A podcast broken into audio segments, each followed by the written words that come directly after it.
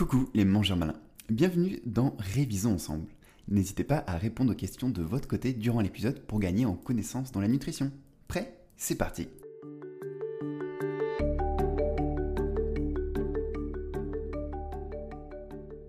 Qu'est-ce que la phytothérapie? La phytothérapie, c'est une médecine alternative, euh, cousine de la nutrithérapie, qui utilise euh, les essences végétales comme pratique euh, majeure euh, de prévention, voire de co-traitement. Je crois que j'ai dit le principal, vérification. La phytothérapie désigne le traitement thérapeutique fondé sur les extraits de plantes et les principes actifs naturels dans le but de guérir, soulager ou prévenir une maladie.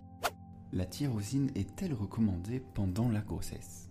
Non, la tyrosine n'est pas recommandée pendant la grossesse car elle a un effet qui stimule euh, le cœur. Euh, c'est un effet stimulant cardiaque, je ne sais pas si ça se dit. Euh, je connais pas trop le terme pour dire que ça a un impact sur euh, le cœur. par contre, ce qui est bien, c'est que on sait maintenant que la tyrosine n'est plus déconseillée pendant l'allaitement. Avant, c'était déconseillé parce qu'on ne savait pas si ça passait ou pas dans le lait maternel.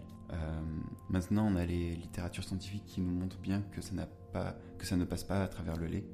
Donc, euh, la tyrosine est-elle recommandée pendant la grossesse? Non. Pendant l'allaitement, il euh, n'y a pas de contre-indication. C'est pas que c'est recommandé, mais il n'y a pas de contre-indication. Vérification. Non, mais pendant l'allaitement, oui.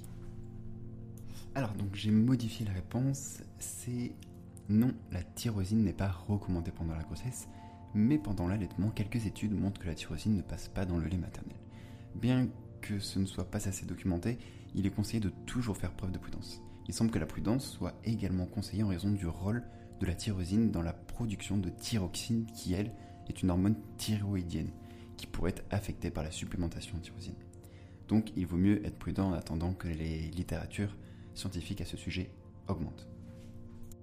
Faut-il éviter la tyrosine en cas d'arythmie cardiaque? Euh, Oui, il faut éviter de prendre de la tyrosine en cas d'arythmie cardiaque car euh, étant une anomalie du rythme cardiaque, euh, ce serait prendre un gros risque de se complémenter en tyrosine qui, elle, a un effet, euh, qui, booste le cœur. Donc à éviter impérativement.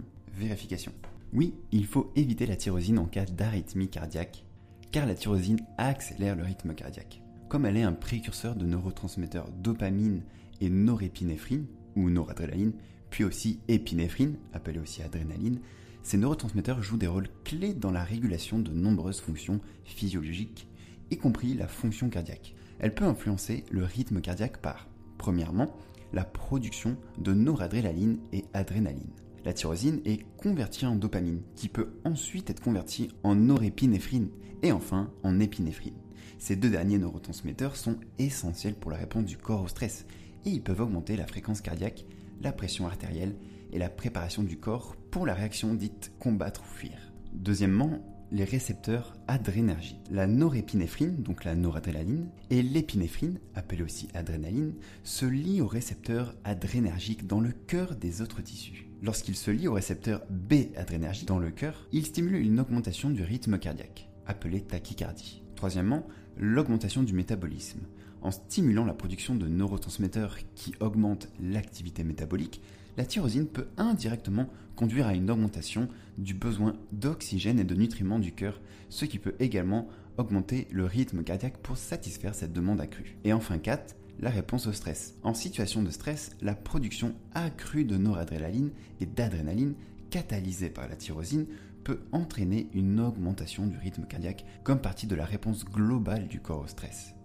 C'est quoi un oméga 3 Alors, un oméga 3, c'est un acide gras polyinsaturé, car il y a plusieurs euh, liaisons libres après le troisième euh, carbone, si je ne dis pas de bêtises. Euh, si je dis pas de bêtises, on dit même oméga 3, parce que c'est à partir du troisième qu'il y a, n'y a pas d'atome de carbone, et que du coup c'est disponible pour des oméga 3, pour des acides gras polyinsaturés, si je dis pas de bêtises, on verra ça. Après, au niveau de ses sources principales, euh, bah, ça va être euh, euh, dans les végétaux. dans les végétaux, surtout les oléagineux et les graines, bien qu'il y en ait aussi dans plein d'autres végétaux. mais le principal c'est voilà, dans les oléagineux et les graines.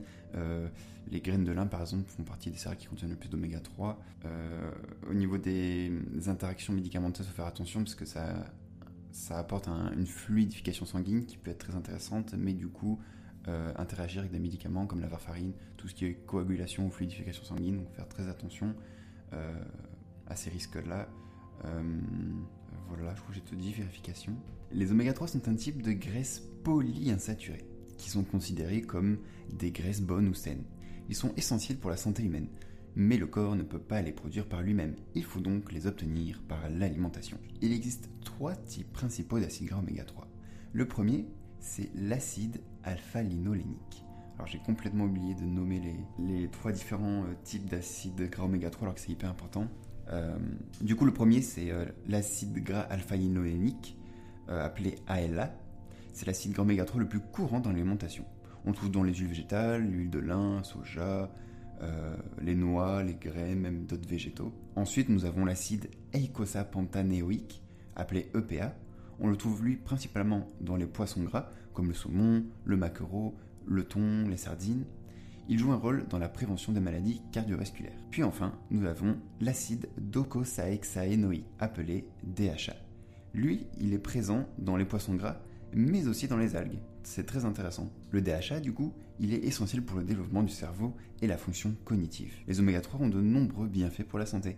Ils peuvent aider à réduire l'inflammation, à prévenir les maladies cardiaques, à soutenir la santé mentale et même à favoriser le développement du cerveau chez les enfants. Ils peuvent également aider à réduire les symptômes de maladies auto-immunes et à améliorer la santé des yeux et de la peau. La tyrosine est-elle recommandée chez un dépressif? Euh, Oui, la tyrosine est recommandée chez un dépressif car c'est un acide aminé qui a euh, un effet intéressant euh, au niveau neurotransmetteur, car elle est en fait un précurseur d'un neurotransmetteur qui est euh, la dopamine et la noradrénaline. Voilà, vérification. Oui, car elle est actuellement l'antidépresseur le plus efficace d'un point de vue bénéfice-risque.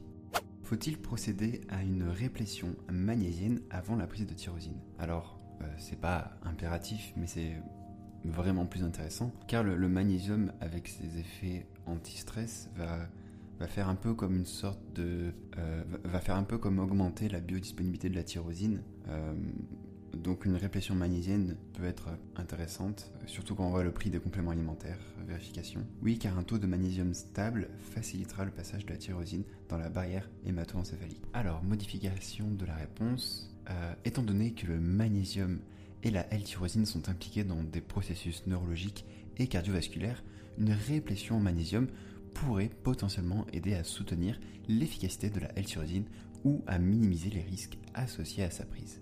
Fini pour aujourd'hui. Si vous êtes resté jusqu'à la fin, félicitations. N'hésitez pas à donner votre avis sur ce type de contenu pour améliorer ensemble l'apprentissage de la nutrition. Sur ce, prenez soin de vous et à très vite pour une révision ensemble. Ciao ciao